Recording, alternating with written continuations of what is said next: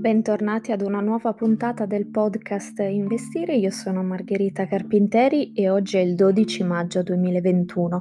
Nella giornata di ieri c'è stato un profondo rosso, per così dire, per uh, i mercati, soprattutto il Nasdaq, anche se durante la giornata ha davvero ottenuto un buon recupero successivamente.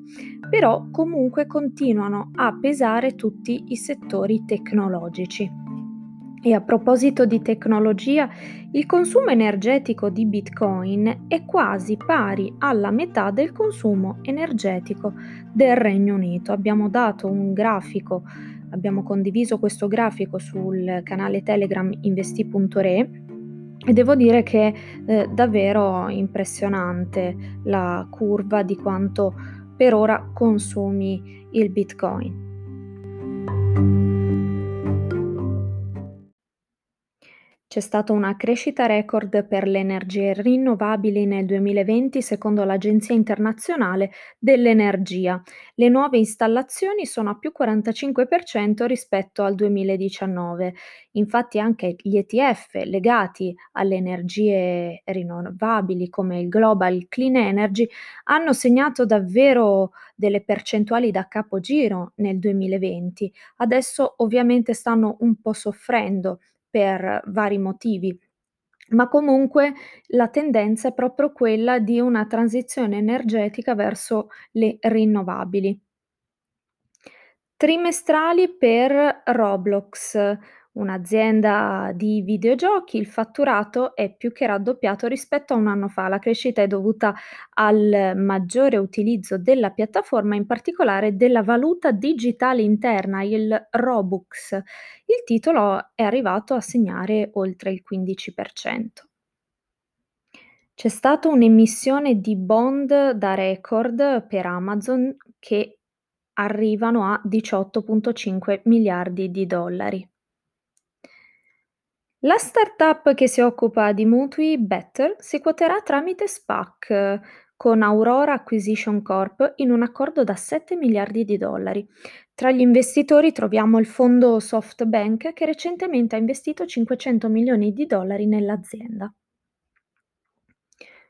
Il celebre investitore Peter Thiel fa parte del gruppo di investitori di Bullish Global, il nuovo exchange di criptovalute realizzato dall'azienda Black One. Attualmente il progetto vede 10 miliardi di dollari in asset.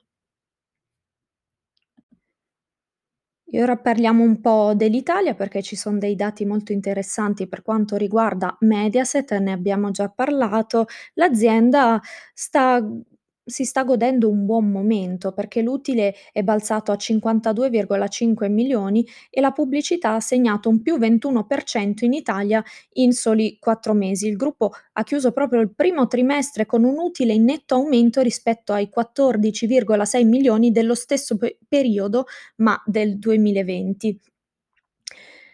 Ovviamente c'è una buona notizia anche per quanto riguarda il dividendo straordinario di Mediaset, pare che ci sia una proposta di distribuzione di 0,30 euro ad azione per quanto riguarda appunto il dividendo che sarebbe sicuramente un'ottima cifra per eh, gli azionisti di Mediaset.